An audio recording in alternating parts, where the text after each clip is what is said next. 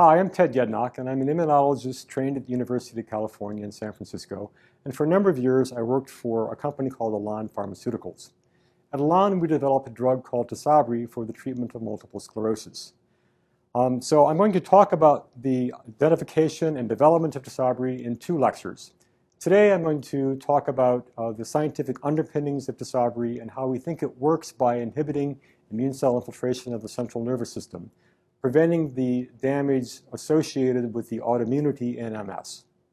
I'll also talk about the preclinical work and the clinical studies that we did in order to demonstrate that the drug was safe and efficacious. In the second lecture, I'll talk about how we believe the selective mechanism of this drug allowed for the emergence of a very rare but serious brain infection called progressive multifocal leukoencephalopathy, or PML. And I'll also talk about the complexity that that caused for patients and physicians and the FDA, as well as the companies, in trying to understand how PML was associated with Tysabri. So at first, I, I will um, say a few words about multiple sclerosis. So MS is an autoimmune disease uh, of the CNS, as I mentioned, and it's involved in the destruction of myelin. So there's a very strong T and B cell response against myelin. Um, and once myelin is lost, you have impaired nerve conduction and neuronal loss. Now, MS is, can happen anywhere in the central nervous system, so it can affect any part of your body. A patient may feel tingling in an arm or hand, um, or they may have loss of vision, or uh, issues with control of bladder function or, or not be able to walk. Um, it affects about 300,000 patients in the United States. Um, it's more common in women and men. And as I've alluded to, it's a devastating disease and it affects people in the prime of life between the ages of 20 and 40, but it can be seen at any age. Now, usually, uh, MS is a relapsing, it begins as a relapsing remitting disease. Um, so the attacks can come on very quickly. You know, a vision loss can happen very quickly. Um, and then over the period of days to months, uh, there will be a degree of recovery to varying levels. Um, but after 15 or 20 years, the disease uh, often becomes progressive. And this happens in about 65% of patients. And now it's more of a, uh, a chronic neurodegenerative disease without the acute inflammatory attacks. So MRI is actually a very useful diagnostic and monitoring tool for multiple sclerosis. So this is an MRI image. And what, what is often done in MS is that patients are given a contrasting agent called gadolinium. It's injected intravenously, and normally it's excluded from the brain. However, in MS, when there's an active lesion, the blood-brain barrier is leaky, and so gadolinium will enter the brain and show up very prominently in an MRI. Now, if you were to look at this lesion um, through a microscope, you would see this. This is a, a blood vessel in multiple sclerosis. Um, and what's happened here is that our immune cells travel throughout the body um, in the bloodstream, and normally they just go right through the brain. But in the case of MS, there's something happening to the blood vessel wall, and the, and the immune cells will adhere to the vessel wall, migrate in, and accumulate in these large clusters around the blood vessel. And this basically is ground zero for demyelination and neuronal damage. So in 1990, we had a very simple hypothesis, and that was that if we could inhibit immune cell attachment to the blood vessel wall, we could prevent their migration into the brain and all of the damage associated with that. And so um, when I say adhesion molecule, picture Velcro. So we're trying to identify the little hooks on the, on the immune cell that allow it to attach to the blood vessel wall, specifically at times of inflammation. Now, since this is a brain disease, it's really important to be able to do these kind of studies using an, an animal model. So the best animal model for multiple sclerosis is experimental autoimmune encephalomyelitis, or EAE. Now in EAE, this is a, a, a, model in the guinea pig, but we also use models in, in mice and rats. So in this model, this is a, a, brain, a slice through the brain of a guinea pig with EAE. You can see a large blood vessel and in the blood vessel, there are infiltrating immune cells, which are the blue cells here. Um, and the section is stained with a red dye from myelin. So you can see that around the blood vessel, there's a huge loss of myelin. Um, and then also the, the, the little uh, green dots are axons or nerve fibers that are, are looking at them in cross-section. And normally over here you can see that the nerve fibers are surrounded by red myelin, so they're quite well insulated from each other. But when the myelin is lost, the nerve cells or the nerve fibers are pushed around and clustered, and the space in between is occupied by immune cells and by edema. And so you can see with this kind of damage how nerve conduction would be impaired. This is the way the model progresses in animals. So uh, in the guinea pig, we immunize the animals with uh, spinal cord homogenate. This causes a very strong response again uh, of B cells and T cells to myelin. And so that by day 9 or 10, the immune cells will begin to infiltrate the central nervous system, and you'll begin to see a, a degree of hind limb paralysis in the, in the acute phase. And then the animals begin to get a little bit better, but then by day 15 or so, um, the disease begins to progress and enters the chronic phase. And the, the difference here is this is when demyelination begins. So once demyelination begins, the nerve fibers are pushed around, the immune cells are, are even more activated, and the disease progresses with just more and more demyelination. When we were first doing these experiments, we were a very small lab in a, in a small company, and we really didn't have a good model of, of EAE. In fact, we weren't working in this area at all. We, we were trying to develop um, therapeutics for Alzheimer's disease, and we were trying to develop an animal model of Alzheimer's. It would have been the world's first model, which, which we eventually did, but our initial attempts weren't so good. And in fact, we um, really were inducing a, a, a model in which there was a chronic inflammation. And it's that kind of inflammation that initially got us interested in this area to begin with. So we took inflamed brains from these animals in this strange model of Alzheimer's disease and did a very simple experiment. Um, we took these sections and overlaid them or exposed them to a suspension of human lymphocytes, and we found that the lymphocytes would adhere selectively to these inflamed vessels. So you can see these very dark blue large circles are the human lymphocytes, and they're adhering right in the center of these blood vessels, right where you would expect to see blood cells in the circulation. They don't bind elsewhere in the section, and they didn't bind to non-inflamed vessels. So the fact that we were getting physical adhesion of these cells to inflamed vessels um, suggests that this is probably physiologically relevant, uh, relevant interaction because these ligands, whatever these adhesive ligands, whatever they are, were being induced in the context of a whole brain. We also isolated endothelial cells from rat brains and put them into culture um, stimulated them with TNF, and we found there that lymphocytes would adhere as well. So that was great. We now had two different assays by which we could look at lymphocyte interaction with inflamed endothelium so we could screen for inhibitors of that interaction. What we did is made um, thousands of antibodies against the lymphocyte surface at random and screened for antibodies that would inhibit this. So in this assay, we could um, screen thousands of antibodies, and in this one, we could screen um, perhaps a dozens. It, it was um, a much more cumbersome assay. But nonetheless, both assays gave us exactly the same answer, and that is that alpha-4 beta-1 integrin is very important for lymphocytes and monocytes to adhere to the, to the inflamed brain vessel. So in the presence of anti-alpha-4 or anti-beta-1, you can see that there is no longer any human lymphocyte attachment to the vessels in this section. So this is what we thought was going on. Um, lymphocytes and monocytes express alpha-4 beta-1 integrin, and they were binding to some um, ligand expressed by inflamed brain endothelial cells. So we also knew in 1990, and in fact, I was, I was kind of disappointed with this um, observation because we knew that alpha-4 integrin was expressed by many cells in the circulation, lymphocytes, monocytes, eosinophils, basophils, Unfortunately, it was low or negative on neutrophils, red blood cells, and platelets. However, we've been hoping to find sort of a brain-specific adhesion molecule that was expressed by a, a small subset of, of pathology-causing immune cells, but in fact it was expressed very broadly. Nonetheless, as you'll see, I believe that alpha-4 beta-1 integrin turned out to be a pretty selective adhesion molecule for the CNS. Um, the molecule alpha-4 had been cloned the year before by Yoshi Takada and Martin Hemler's group. And a number of groups were also identifying ligands for alpha-4. Um, for example, Elizabeth Wayner had found that an alternatively spliced form of fibronectin was a ligand for um, alpha-4, and also Roy Lobb at Biogen had identified VCAM1 expressed by human umbilical vein endothelial cells in culture. So, but no one really knew how alpha-4 beta-1 worked in vivo and how it contributed to disease pathology. And that's where we go back to um, the need for a good animal model of EAE. So the model that we had with our Alzheimer's inflamed brain wasn't really going to be good enough for that.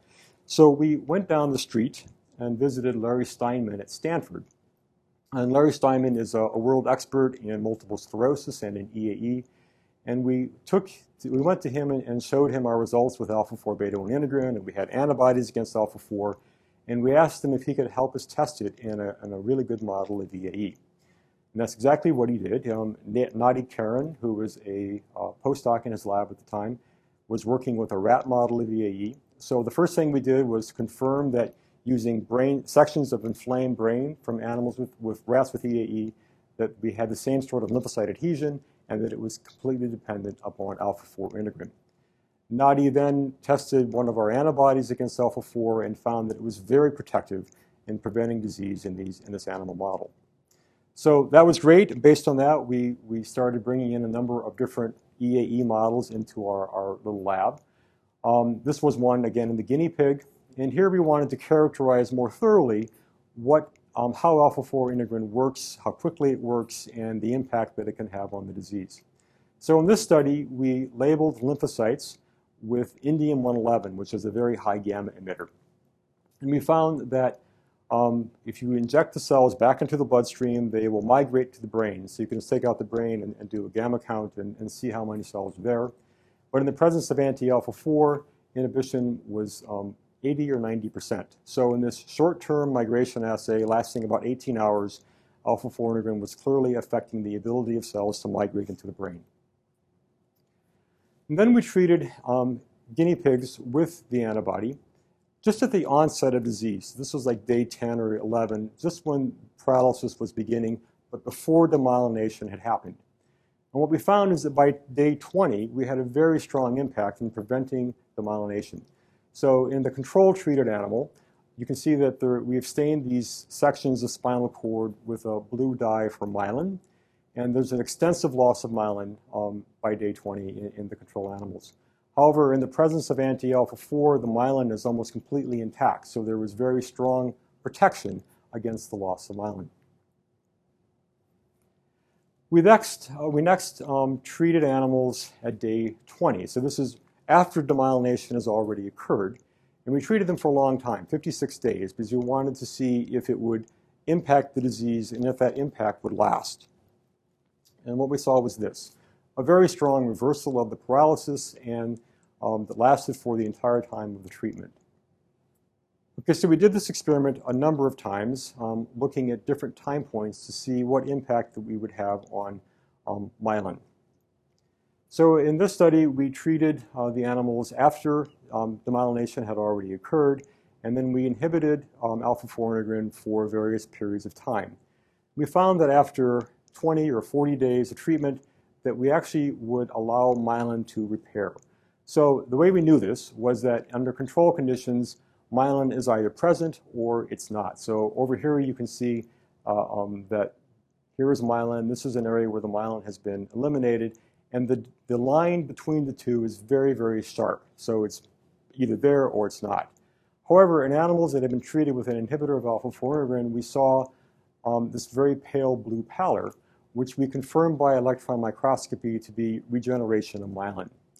So we believe that what was happening is that by inhibiting immune cell infiltration into the CNS, um, we were dampening down this inflammatory response and basically creating an environment that was permissive for remyelination. So these are the studies that led to um, the development of Tysabri, um, which is a, uh, we took our best antibody against alpha-4 integrin and humanized it by CDR grafting. This was done in collaboration with the MRCC in London. Um, unfortunately, the antibody retained the full potency of its murine parent. Just to give a perspective on scale, um, this is a model of an antibody next to a model of an integrin. Um, the, the antibody actually binds to the head group up here, which is the business end of the integrin. This is where it binds to ligands. Now, recently, the crystal structure of natalizumab bound to the head groups of alpha-4 integrin has actually been solved by Yamei Yu in, Timothy in Tim Springer's group. So this is looking at the crystal structure just at the head groups of the integrin. Um, and the blue is beta 1 and the green is alpha 4. And the ligand binding site, this is for VCAM1, is right in between the two. So there are critical contact residues on both sides of the line. Now, natalizumab, he found, bounds right next to this. So um, the binding actually doesn't overlap. And in fact, if you take the business end of VCAM, uh, the first domain, it will bind just fine in the presence of, of Tysabri. Um, however, the second domain of VCAM um, causes steric hindrance, so that when natalizumab, when natalizumab is bound in the presence of the full-length ligand, um, its binding energy is greatly decreased because of the steric hindrance. What they also noticed in the lab was three critical contact residues within the natalizumab binding site that helped to explain observations that we had made a number of years earlier. So when you're developing a drug, it's important to have animal species for efficacy testing, but you also need to have two different animal species for toxicology you need to be able to show that it's safe in at least two species. So we were disappointed because our, our, our, best model for EAE at the time was in the rat. However, the rat has a mutation in one of these critical residues, and we found that the antibody didn't react. Um, there also was an EAE model in the marmoset monkey, which was um, a model that was set up at UCSF. And again, we found that our antibody did not react with the monkey, which we were really surprised because it's very closely related to the human. But now it makes sense with, um, with the findings that there's a mutation in one of these critical amino acids. So we did find, however, that uh, the, the antibody reacted with cynomolgus monkey and with guinea pig.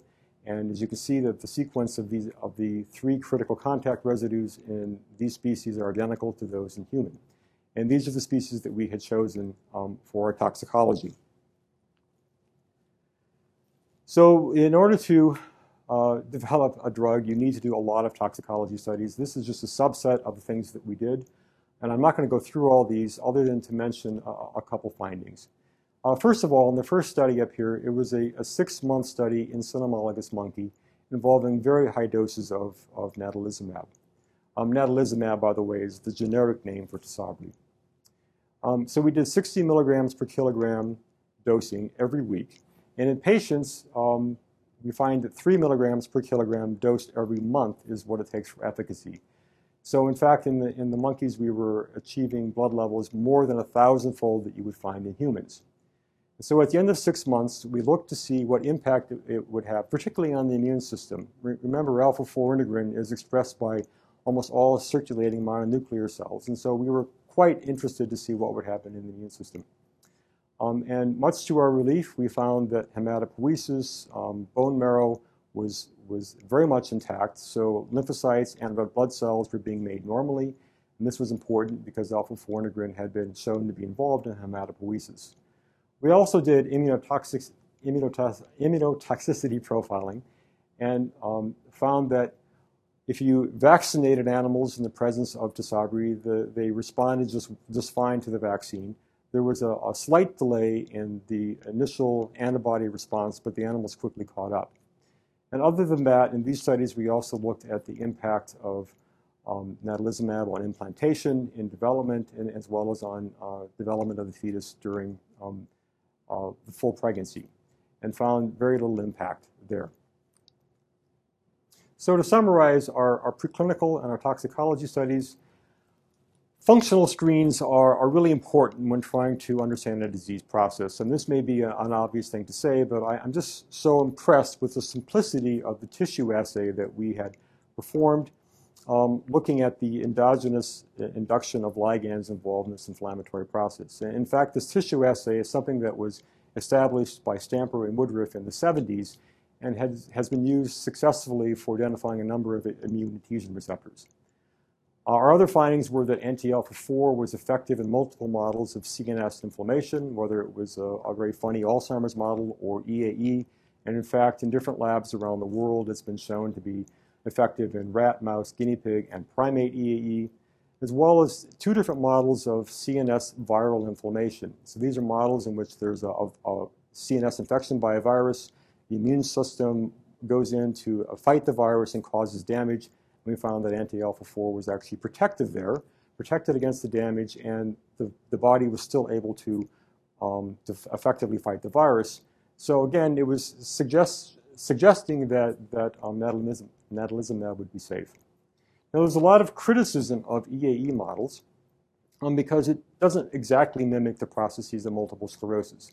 But in a case like this, where we're focusing on the immune infiltration aspect, I think it's actually a very good model because immune cells need to enter the brain to effectively induce EAE, and they also need to go into the brain to cause MS. So by studying mechanisms involved in this infiltration process, I think that EAE um, reflects what's happening in, in humans.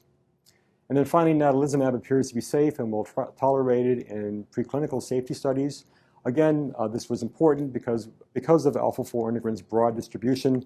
It just um, speaks to the fact that toxicology is an empirical science. You really don't know until you test it. Um, and then even then, um, it's important to remember that you always need to be vigilant. So these are the studies that led to the clinical um, program for natalizumab. In the first case, we, we looked at a phase one study in healthy volunteers and found that the antibody was well tolerated with low immunogenicity. This is just with a single dose. Um, and we also were able to determine that it has a 12-day half-life, which is sufficient for um, once a month dosing at 3 milligrams per kilogram. So reasonable dosing. Um, as we saw in the animal models, there was a twofold increase in the number of circulating lymphocytes. Um, this, is this is consistent with the drug's mechanism of action. It's making it a bit more difficult for cells to get out of the bloodstream into tissues, and so you quickly establish a new equilibrium, um, which involves more lymphocytes in the blood. But this twofold increase really represents just the higher end of normal range. Based on those studies, we went into a phase two study, and, and initially we, we, our idea was to treat um, acute flares in MS. So a patient would have a flare, they would come into the doctor, get a dose of, of natalizumab, and hopefully we would quickly dampen down that flare and prevent the damage associated with it. In fact, what we found, and this is with two doses covering um, two months, um, we found that there was no impact at all on the time of resolution um, or the outcome of that relapse. So apparently, by the time a patient is feeling the onset of a relapse, the immune cells are already in the brain, and by inhibiting more, it really does not have an impact. However, what we did notice in the study was that by the end of the second month, um, the new lesion development in MRI, by MRI had basically stopped. So this is looking at uh, the cumulative number of new gadolinium enhancing lesions um, by MRI. And you can see that in the placebo group in red, that there's a pretty consistent accumulation of new lesions. But by the fourth week on natalizumab, these lines are beginning to diverge. And so that by the eighth week, the second month, when the drug is still on board, um, you can see that new lesion activity ha had almost stopped. Um, at the next time point, when the drug was gone, MRI activity began to return. So this result led us to the idea that since the drug appeared to be safe, perhaps we could take it into MS for chronic treatment prevent the development of new lesions, and hopefully have an impact on the progression of disease. So this led to the, um, our phase 2b study, and this was a six-month study involving monthly dosing um, as well as MRIs, which are indicated by the M's. And then we followed the patients for six months after that. 210 patients uh, looking at placebo and two different doses of drug. And the primary endpoint would be looking, was looking at lesion burden as well as relapse rate. This is what we found. So in the month before treatment began and at the time of treatment, all three groups had some very similar levels of um, MRI activity. And then looking at the placebo group, they maintain this level of activity pretty consistently over the six-month period. However, in the groups that were treated with natalizumab, this is both for the 3 and the 6 milligram group, you can see that MRI activity almost completely stopped. Um, so again, by the second month, activity was very, very low. Now, I have to say, I, I was um, sitting in the audience uh, of, of the company when we first saw these results, and uh, it, it really took my breath away. This, is, this was a day that I will remember in my career. And I think that it, it really changed the way I look at things from then on out, because as a scientist working on the bench, it's really hard to believe that you can have an impact on human disease. And so this, this really made me believe that, and, and, and as I said, has had a long-lasting impact. The drug also uh, affected the number of relapses, so there was about a 50% uh, reduction in the number of relapses as well as the number of patients who had a relapse, and also decreased the need for steroid rescue. So these patients, if they had a flare, could um, had the option of having steroid, and Um, on natalizumab, they did not feel the need to do that. This is looking at the same data, um, the MRI data. So the blue line is 6 milligrams per kilogram. The red line is 3 milligrams per kilogram. Um, and so you can see that um, you can see that the drug is um, for 3 milligrams per kilogram. When it begins to go away, MRI activity returns. Um, and with 6 milligrams per kilogram, it takes a little bit longer for, for activity to resume. You can overlay um, lymphocytes counts on top of this. So this is looking at the number of lymphocytes in the bloodstream. And at the very beginning, you can see that there's this, this increased lymphocyte counts that's maintained very stably throughout the treatment period. But then in the 3 milligram per kilogram do, dose group, you can see that as the drug goes away, the lymphocyte counts drop and the MRI activity goes up. And with the 6 milligram per kilogram group, um, you can see this is, this is basically shifted by a month so the cell counts drop and the MRI activity comes up a little bit later. So this is very consistent. This finding is very consistent with the mechanism of action that we're thinking. As blood cells leave the, as, as immune cells leave the bloodstream, um, the MRI activity would resume. All right, so for our phase three studies in relapsing remitting multiple sclerosis, um, in order to get approval for a drug, you actually have to have two separate phase three studies. And so both of these were about 1,000 patients. Um, the first one involved monotherapy, so it was just Tysabri versus placebo. And the second one was on with patients who were already on interferon beta, which was a standard of care for MS patients. Um, and in this case, these patients were having disease breakthrough even on interferon. So the trial was natalizumab plus interferon versus interferon by itself. So this was a randomized double-blind study, as were the phase two um, and involved patients who had to have at least one relapse in the prior year to the study. It was a two-year treatment um, with an early assessment at one year. And the findings were very consistent with what we saw in phase two. Uh, number of gadolinium enhancing lesions, both in first year the, in the first year as well as the second year, were inhibited by 92%. So very strong inhibition of, of this apparently acute inflammatory reaction. And this translated to a 68% reduction in relapse rate, again, both in the first year and the second year, as well as in the third year. Um, this is an open label extension study at this point, so there isn't a placebo control because everyone's on drug. But in all three years, the, the disease activity or the relapse activity was reduced to the same um, basal level. And this is an interesting uh, finding. This is a subset analysis looking at um, how um, different levels of activity would impact the efficacy of the drug. So this is comparing patients who had had one relapse at the onset of uh, when they were coming into the trial in the previous year versus three relapses in the previous year. And so you can see that patients who had high levels of disease activity, relapse activity was inhibited down to the same level as, as everyone else. So it appears as though um, has a very strong effect on patients with highly active disease inhibiting um, the, the relapse rate down to the same level. And then finally, this is the, the uh, critical primary endpoint at the second year of analysis. And this was how does it affect the overall progression of the disease in patients as measured by the standard EDSS scale. And you can see that there's about a 54% reduction when looking at um, a sustained response over six months. Again, another subset analysis looking at patients with highly active disease. Again, there's a, an even stronger reduction, a 64% reduction in the progression of, of, EDS score in patients with, with um, more than two relapses and gadolinium lesions before they came into the study. And then finally, this was uh, not a this was not a, a, a, formal endpoint to the study, but nonetheless was a, a measure that was done. And this is the MSFC scale.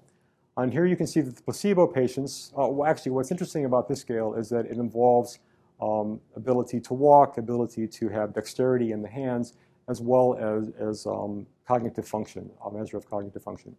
You can see that the placebo group um, maintained fairly stably over the two-year period, whereas patients on natalizumab actually showed a level of improvement. Importantly, these findings have been consistent across a number of studies. These are actually looking at registrations and observational studies done by MS investigators across the world, and very similar levels of efficacy with respect to relapse rate. So in summary, two years of treatment with natalizumab decreases disease activity, reduces the, re the risk of relapse by 68%, and reduces the risk of sustained disability progression um, by 42 to 54%. To summarize the drug safety in these uh, clinical trials, these two-year clinical trials, uh, common adverse events were headache, fatigue, and arthralgia, which are commonly seen in, in clinical trials. There also were uh, a few more infusion site reactions in natalizumab versus placebo. Natalizumab actually causes a, uh, a, a, a persistent anti, anti-natalizumab response in about 6% of patients.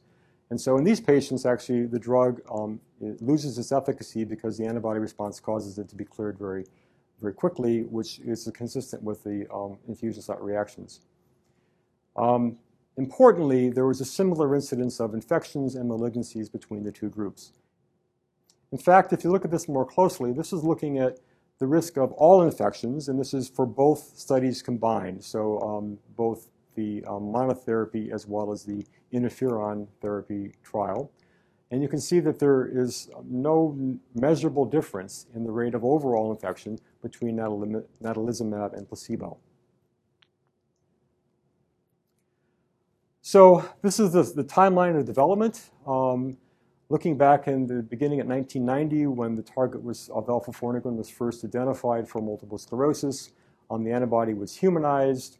Um, about five years later, we started the clinical trials.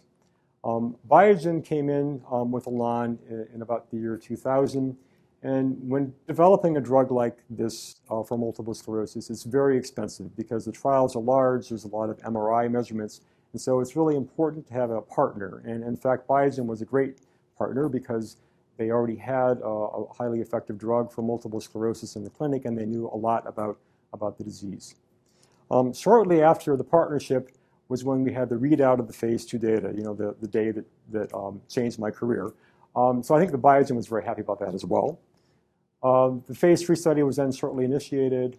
Um, the drug was approved in, in November of 2004. Uh, the phase, the second year of the phase three study um, completed and read out shortly thereafter. So all said, uh, 15 years from conception, 10 years of clinical experience involving 4,000 patients. Now, in the second part of my talk, I'm going to discuss what happens next. And this was just three months after the drug was approved.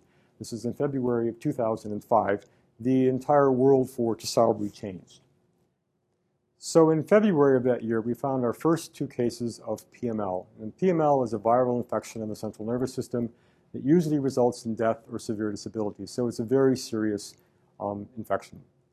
Uh, two patients in the MS trial had developed PML, and amazingly, they had developed PML almost within a week of each other. So after 10 years of clinical experience, two patients developed PML within a week. And so this was alarming to everyone because it, it, suggested, well, maybe this is just the tip of the iceberg and half the patients could have PML.